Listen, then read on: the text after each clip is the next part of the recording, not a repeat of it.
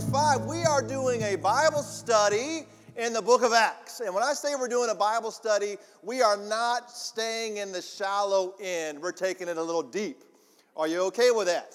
We are going to dig into the Bible today. So, if you're kind of new to the Bible, new to all of this, digging in, and you get a little lost, that's okay. Write down your questions. We can talk about that another time. That's good. It's good to have questions. We're learning.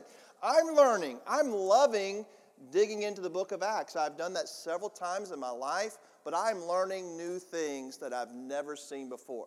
And that's what's so cool about the Bible, that we're always learning new things every time we look in it.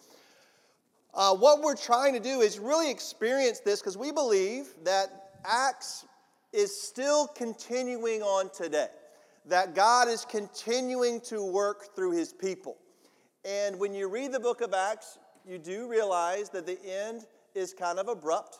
It just stops, and we do believe that's a purpose of that, saying, okay, it's just continuing on. There's no ending yet. We're still awaiting the ending of this story to come. And I, that is so true in our Christian life. So we're living it out today, and we're seeing what happens in the first century church.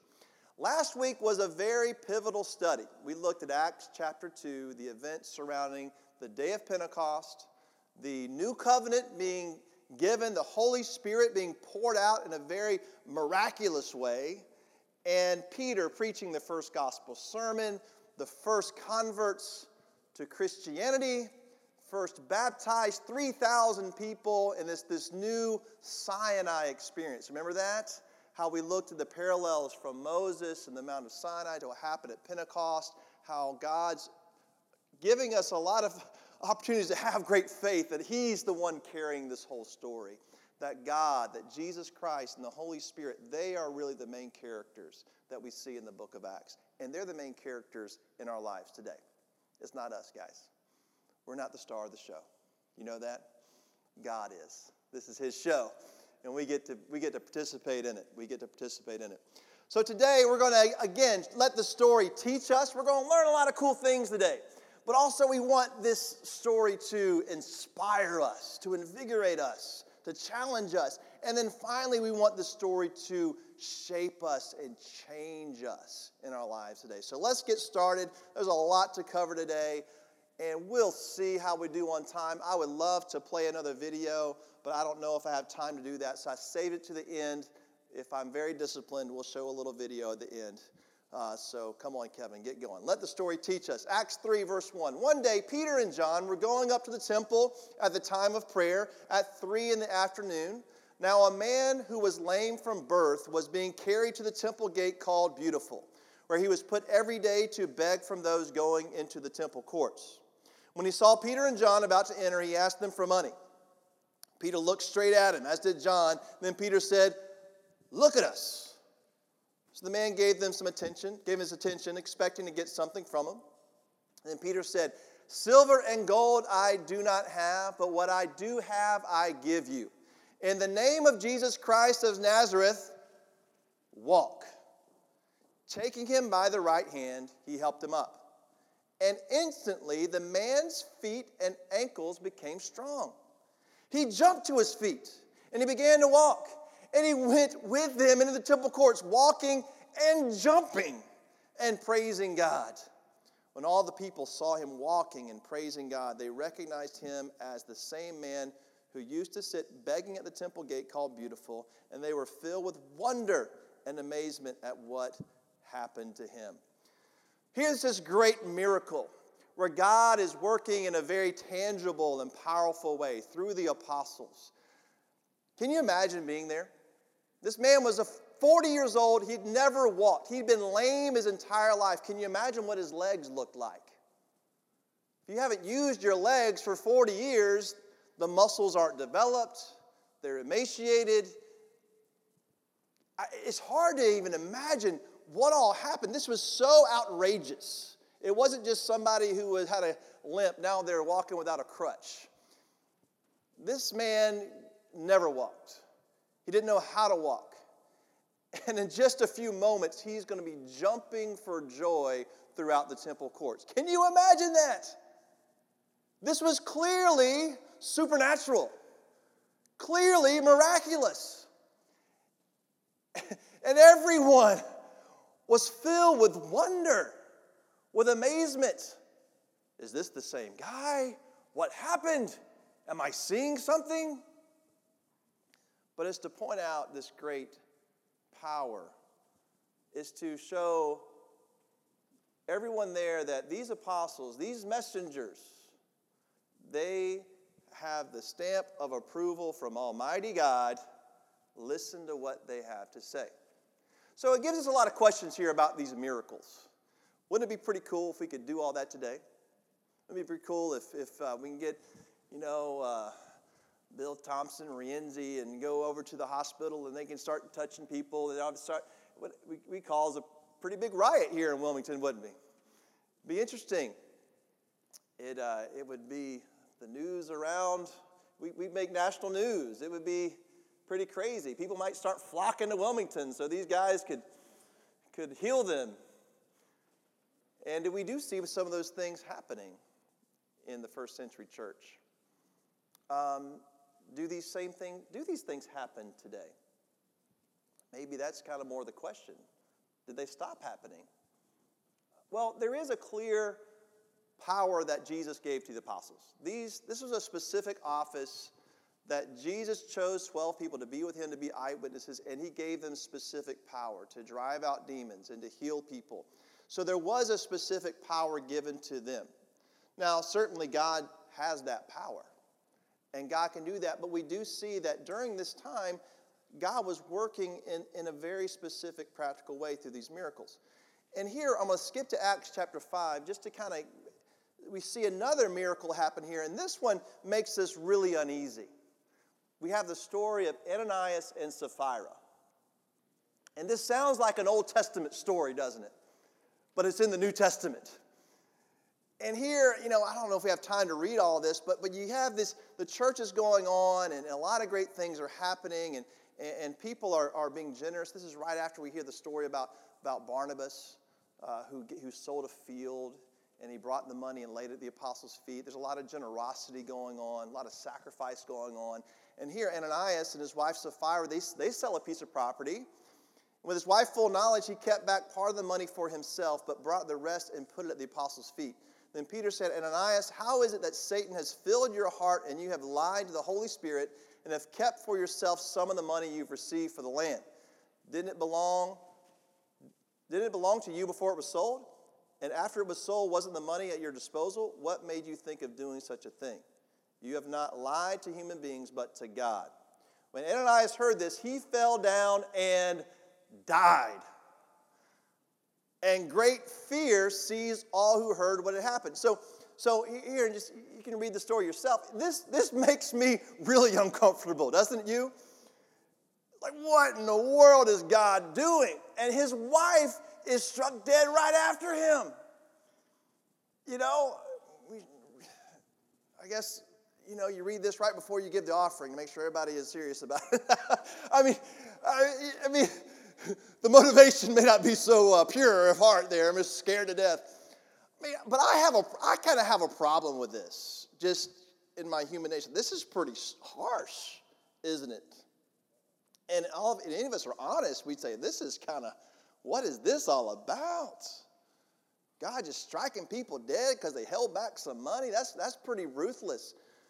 Well, I mean, why is this in there? Maybe that's the question we need to ask.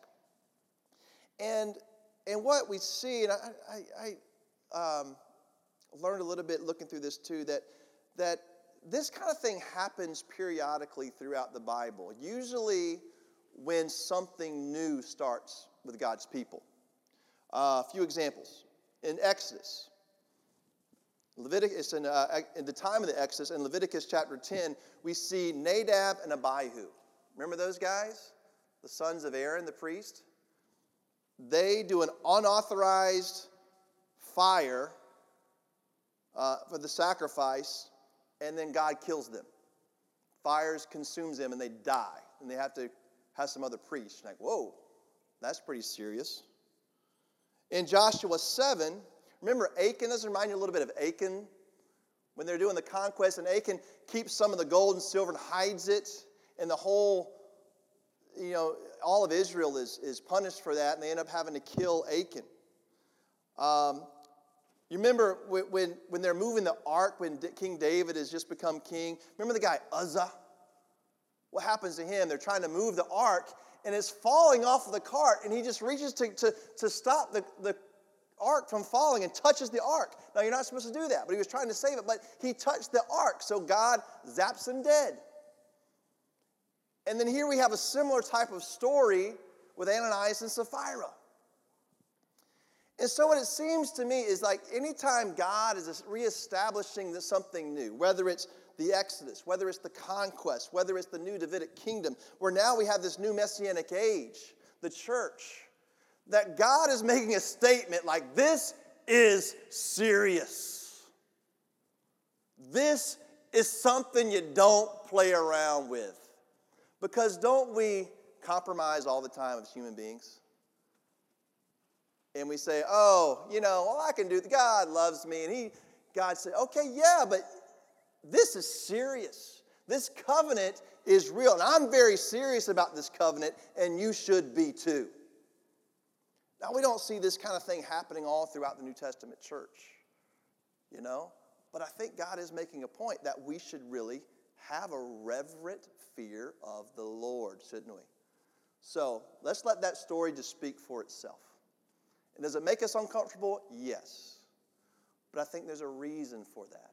It doesn't mean God doesn't love us. It doesn't even mean these people were condemned. It doesn't mean they were going to hell. you know, it doesn't say anything about their judgment, their eternal judgment.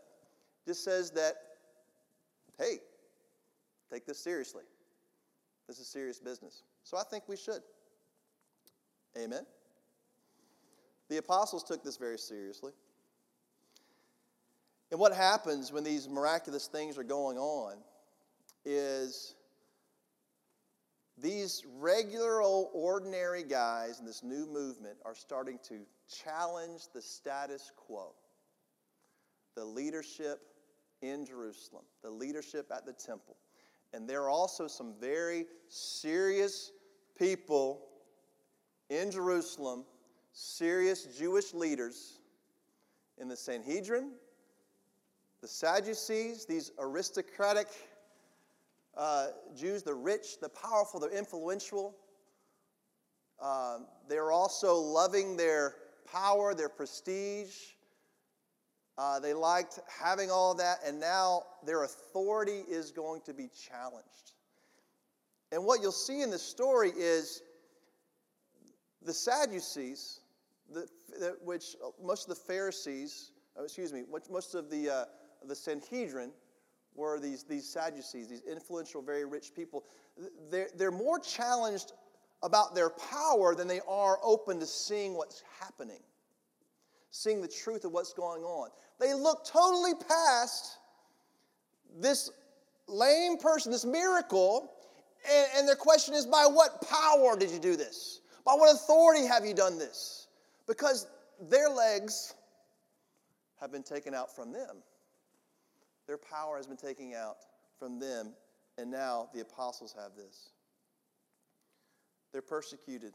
Acts 4, verse 1 the priests and the captain of the temple guard and the Sadducees came up to Peter and John while they were speaking to the people. They were greatly disturbed because the apostles were teaching the people, proclaiming in Jesus the resurrection of the dead. And that's one thing that really got to them. The, the Sadducees didn't like this idea of, of uh, the resurrection of the dead and this, this afterlife and this new kingdom coming because you know what it did? They had no power in who's going to rule in that kingdom.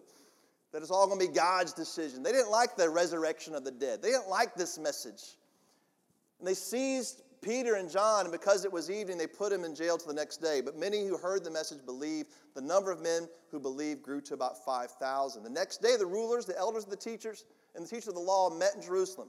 Annas, the high priest, was there, and so were Caiaphas, John, Alexander, the other of the high priest family. So we already see a new high priest, don't we?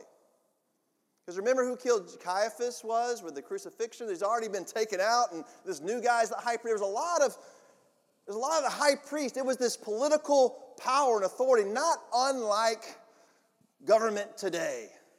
Isn't there just always this battle of who's in power? And this was going on. This was going on in Jerusalem. Who was in power? Who was the high priest today? Annas was. There were four main powerful families of the time, and he was in one of those. And a lot of the Sanhedrin were former high priests. They had Peter and John brought before them, began to question them by what power? There it is. By what power? Or what name did you do this? It's all about authority here. They're not even looking at what's happened, they're blind to truth. They can't accept it because it's challenging their way of life and threatening their wealth, threatening their position, and that's all they're looking at. Peter, filled with the Holy Spirit, said to them, Rulers and elders of the people, if we are being called to account today for an act of kindness shown to a man who was lame and are being asked how he was healed, then know this. You and all the people of Israel, it is by the name of Jesus Christ of Nazareth, whom you crucified, but whom God raised from the dead, that this man stands before you healed. Jesus is the stone you builders rejected, which has become the cornerstone. Salvation is found in no one else. There's no other name under heaven given to mankind by which we must be saved.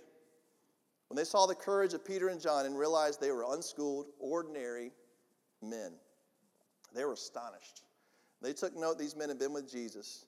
Since they could see the man who had been healed standing there with him, there's nothing they could say. So they ordered them to withdraw from the Sanhedrin and conferred together. So,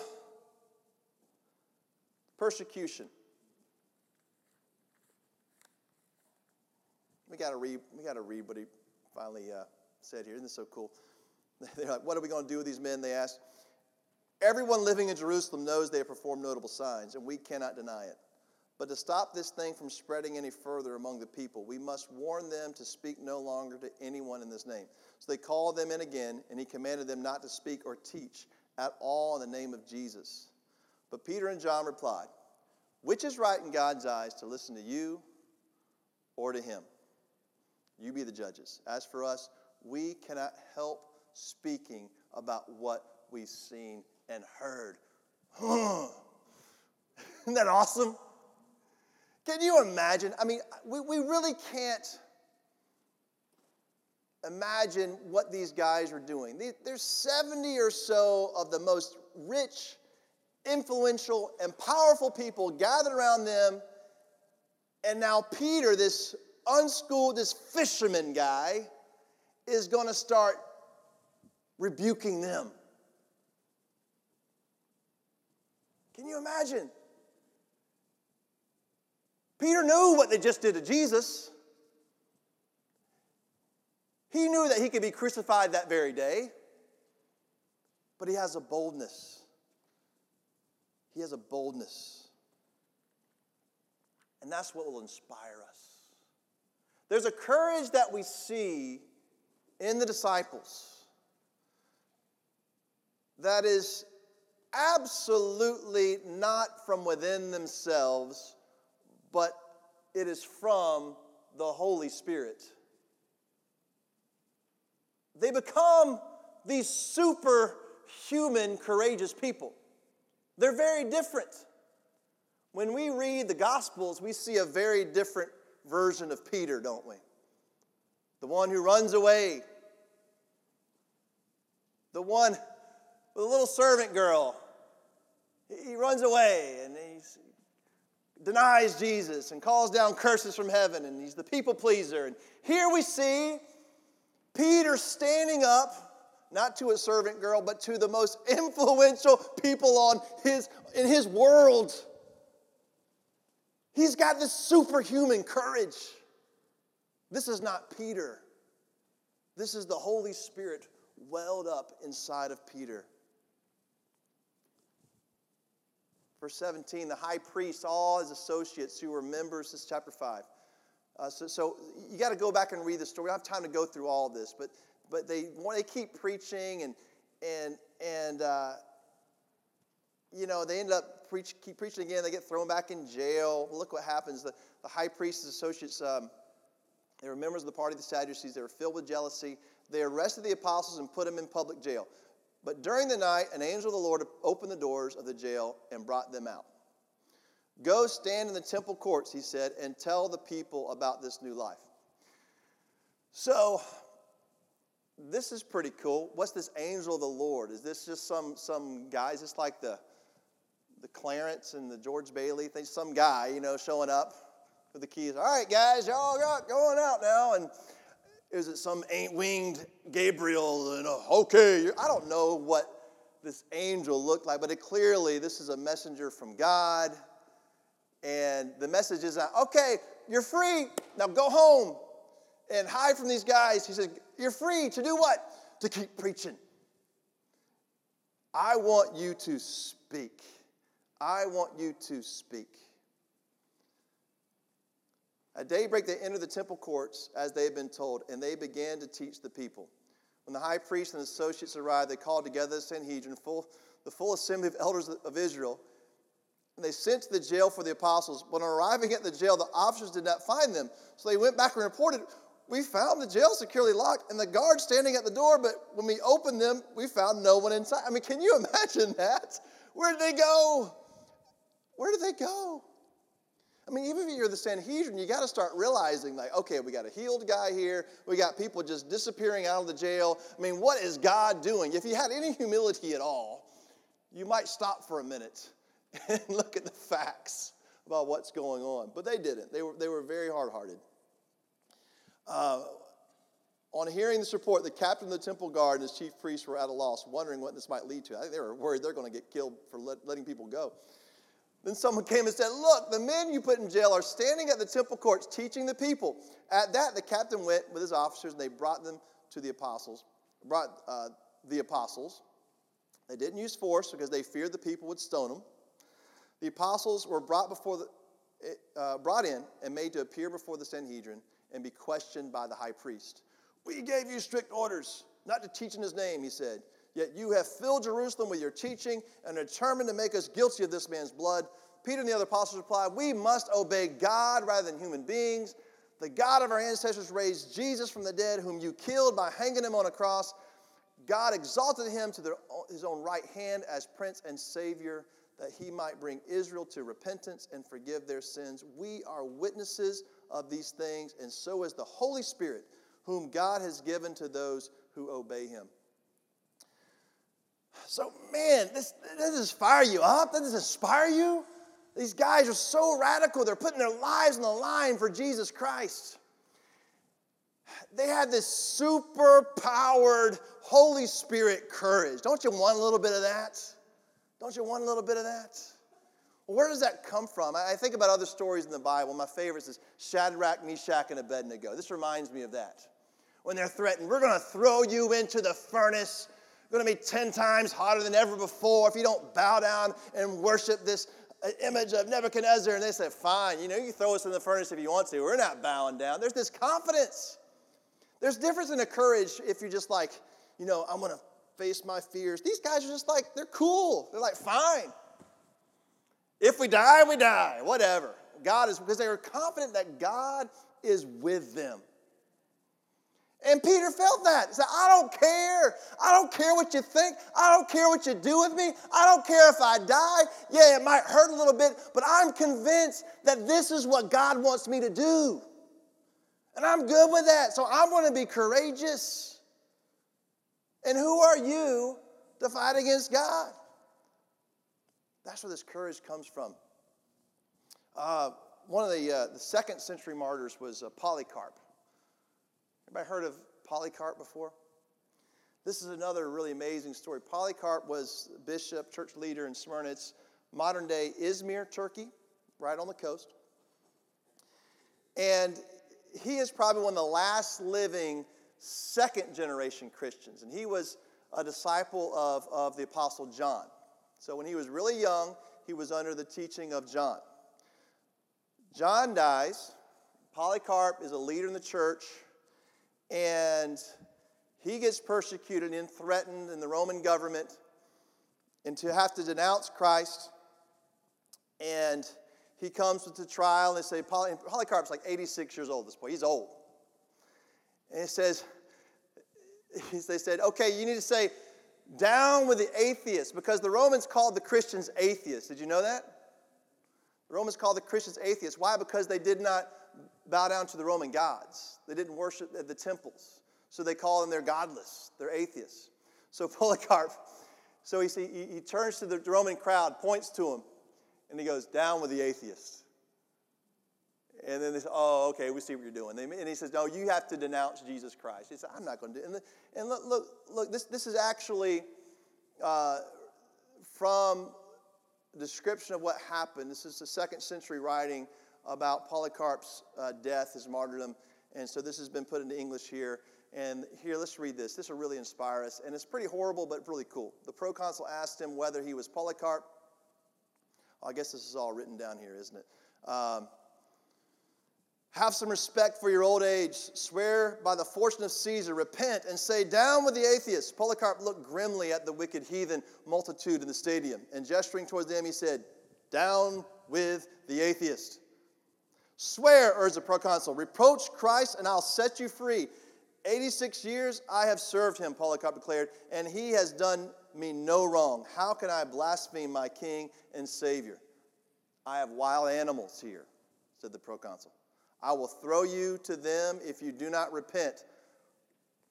Call them, Polycarp replied. It's unthinkable for me to repent from what is good and turn to what is evil. I'll be glad to go through, uh, glad though to be changed from evil to righteousness. If you despise the animals, I'll have you burned. That's from the proconsul. You threaten me with fire, which burns for an hour and then is extinguished, but you know nothing of fire, of the coming judgment and eternal punishment reserved for the ungodly. Why are you waiting? Bring on whatever you want. Here's Paul, like 86 years old. Bring it on, man. Bring it on. Why are you waiting? Bring on the animals. Bring on the fire. I mean, who in their right mind would say that? There's this Holy Spirit courage. Bring it on. Bring it on. Because of his faith, and he knows what awaits him in glory. Oh, but check this out.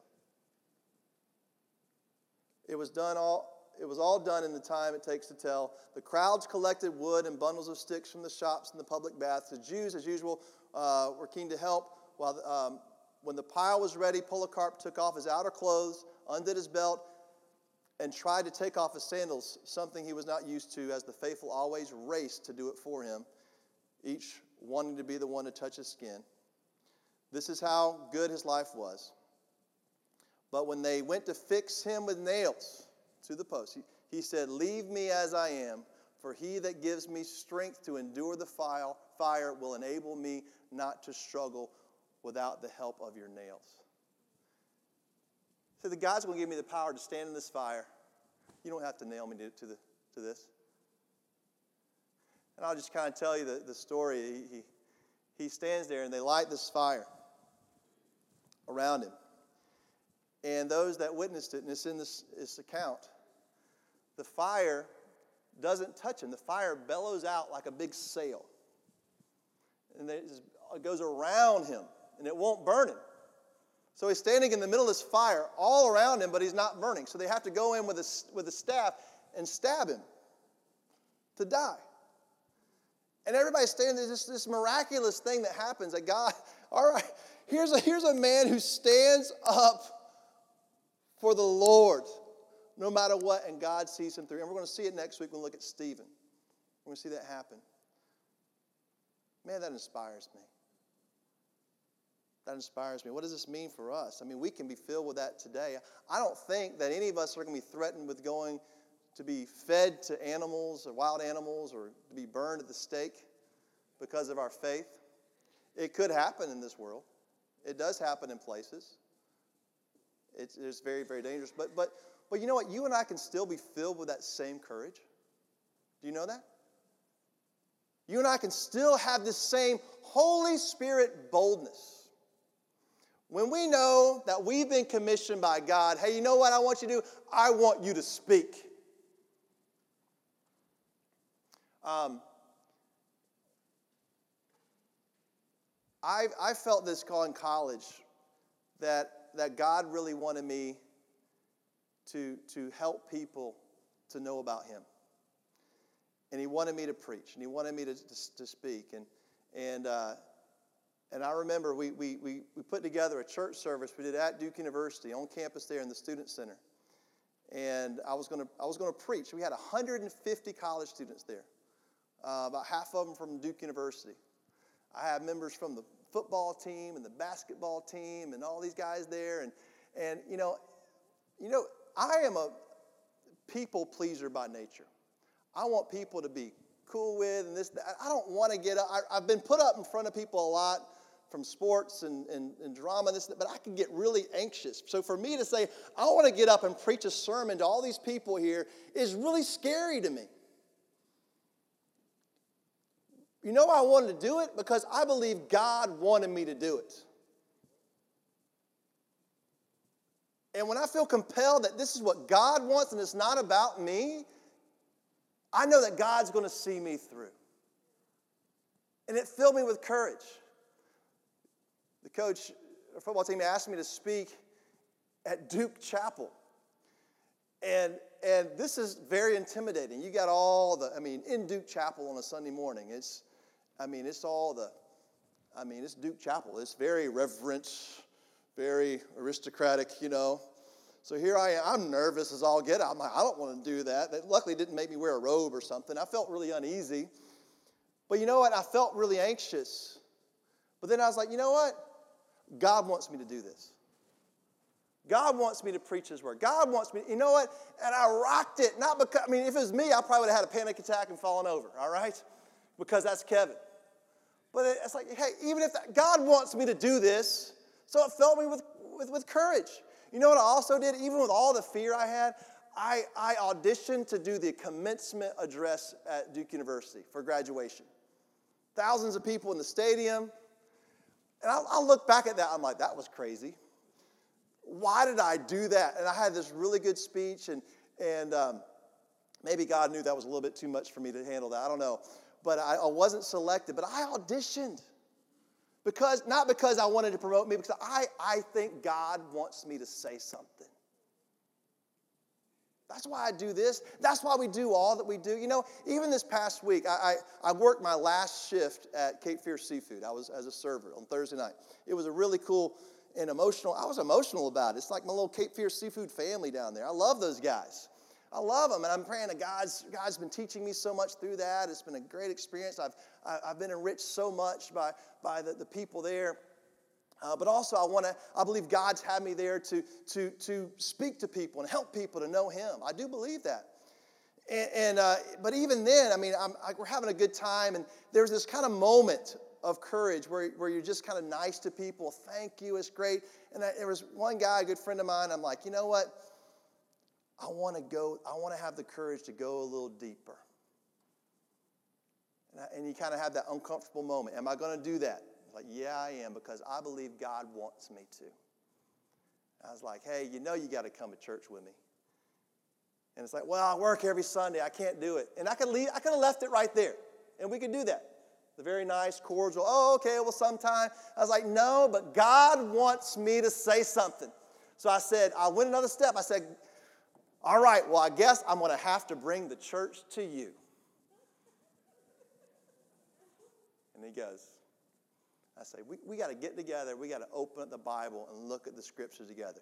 And I didn't know what he was going to say. I kind of put, our, you know, I didn't, I could have left our friendship just nice and put a little bow on it. We had a great time together. But I had the courage to do that and go there because I believe God wanted me to. And you know what he said? I would love to. I would love to. That's Holy Spirit courage. That's not normally what Kevin would do. That's not what Kevin wants to do. That's not what you want to do. But when you're convinced about Jesus Christ and you're convinced that the angel has said, I want you to speak, you will do it confidently, no matter what the consequences because it's what God wants. I'm inspired by my brothers and sisters I see in the book of Acts. Let's have that same courage, guys. Don't quench the Holy Spirit filling you with boldness. And let's let the story change us. Sorry, we're not going to have time to watch the video, guys. You can watch the video on your own. Check this out, though.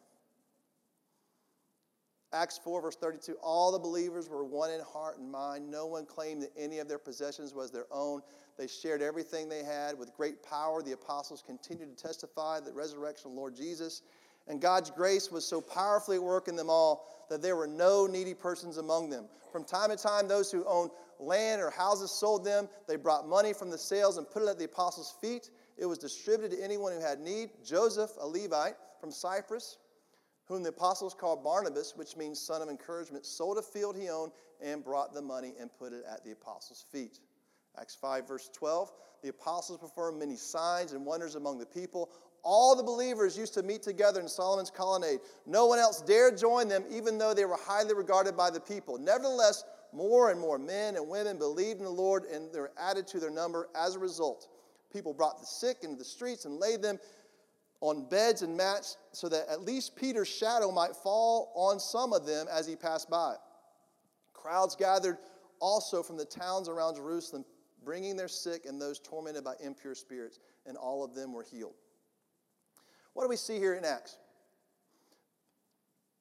The church becomes a changed people.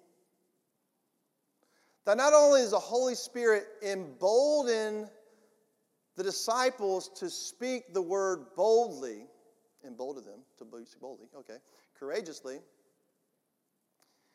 the Holy Spirit changes them as a people and they're living out the kingdom as Jesus taught them to. They're loving each other, they're taking care of each other, they're outward focused. There's no needy person among them. We see them being a kingdom people, they're changed. And so, this is what happens. This is who the church is it, to bring healing and help to the hurting world. This is who we are. And did you catch that little weird statement about Peter's shadow? Isn't that kind of curious? Doesn't it sound like a magic trick? Verse 15, they brought the sick, they laid him out just that his shadow may pass by and they'd be healed. Um, I, was, I learned this too. This is in there for a reason. Sound familiar as a prophecy, Isaiah 32, about this kingdom that Jesus brought. A king will reign in righteousness, Isaiah says. A king will reign. And who is the king that's been, been anointed? Jesus. And rulers, plural, will rule with justice. So there's others besides Jesus. There's going to be a priesthood of rulers each one, each one of these rulers, each one will be like a shelter from the wind and a refuge from the storm, like streams of water in the desert, and the shadow of a great rock in a thirsty land. Whose shadow was on the people who were healed? Peter's. What does Peter mean? Rock. I think that's pretty cool. And who is to bring healing? The rulers, the new priesthood. What does the Bible teach us we are in Christ? You are a holy priesthood. That we, that we, the church, we are the ones to bring kingdom to the world. We are the ones to bring healing and hope and refuge. We're the ones to help quench the thirst that God uses us through His Holy Spirit to bring this kingdom on earth as it is in heaven. And yes, of course, when our King comes back and everything is restored completely, what a rejoicing day that'll be. But, church, this is who we are. We become a changed people who God uses to minister to the world. Do we see ourselves that way today? Do you see yourselves that way today, full of God's Spirit? Because that is who we are in Jesus Christ. Finally, Gamaliel. There's so many good things in here. I love this guy, Gamaliel. Great teacher of the law. He was in the line of Hillel, the great rabbi, who Jesus actually kind of sides more with, with Hillel's philosophies and interpretations of law. And even Paul is going to be under the tutelage of Gamaliel, right? So even we think that, that Paul is being groomed to be a great Christian by being tutored by Gamaliel, being, being trained by Gamaliel.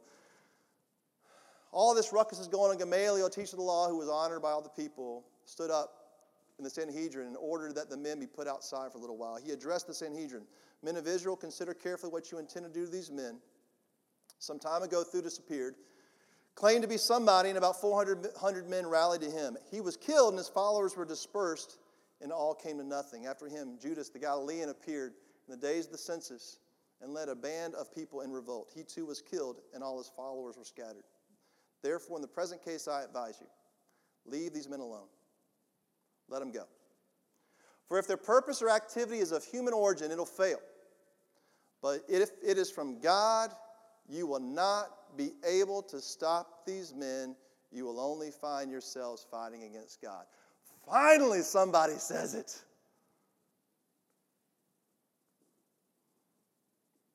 Let's let God be the judge. This is where the video is going to be. We have no time for it.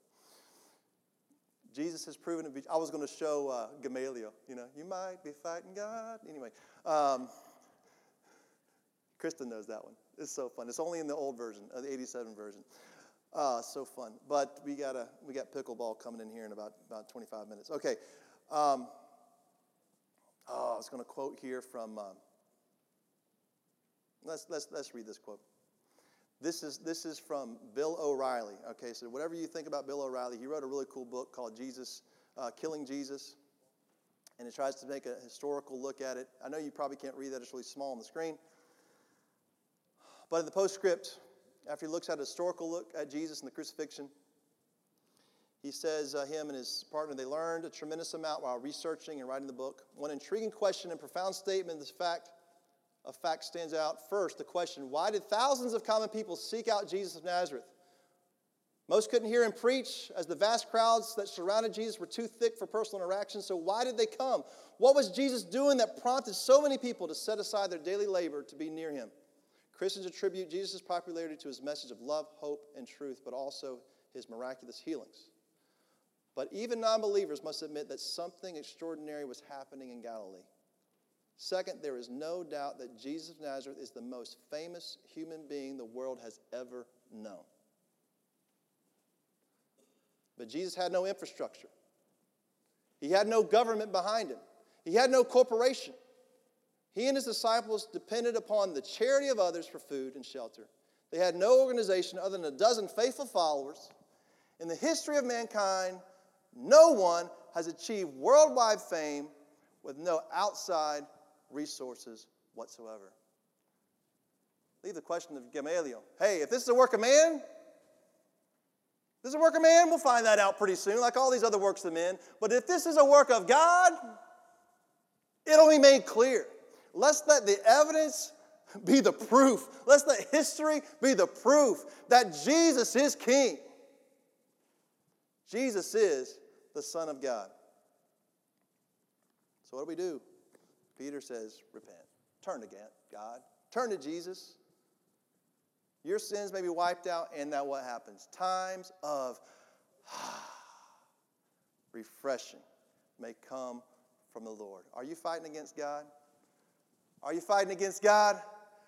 Are we being blind like the Pharisees in our own pride and our own stubbornness and not seeing the truth of what's right before us? Seeing the evidence of changed lives? seeing the Holy Spirit work, seeing the evidence of century after century of century of God continuing to work through his people. The evidence is clear. Let's turn to God. Worship Jesus as King. Let His Holy Spirit empower us and lead us to be his people in his kingdom. Amen. Amen.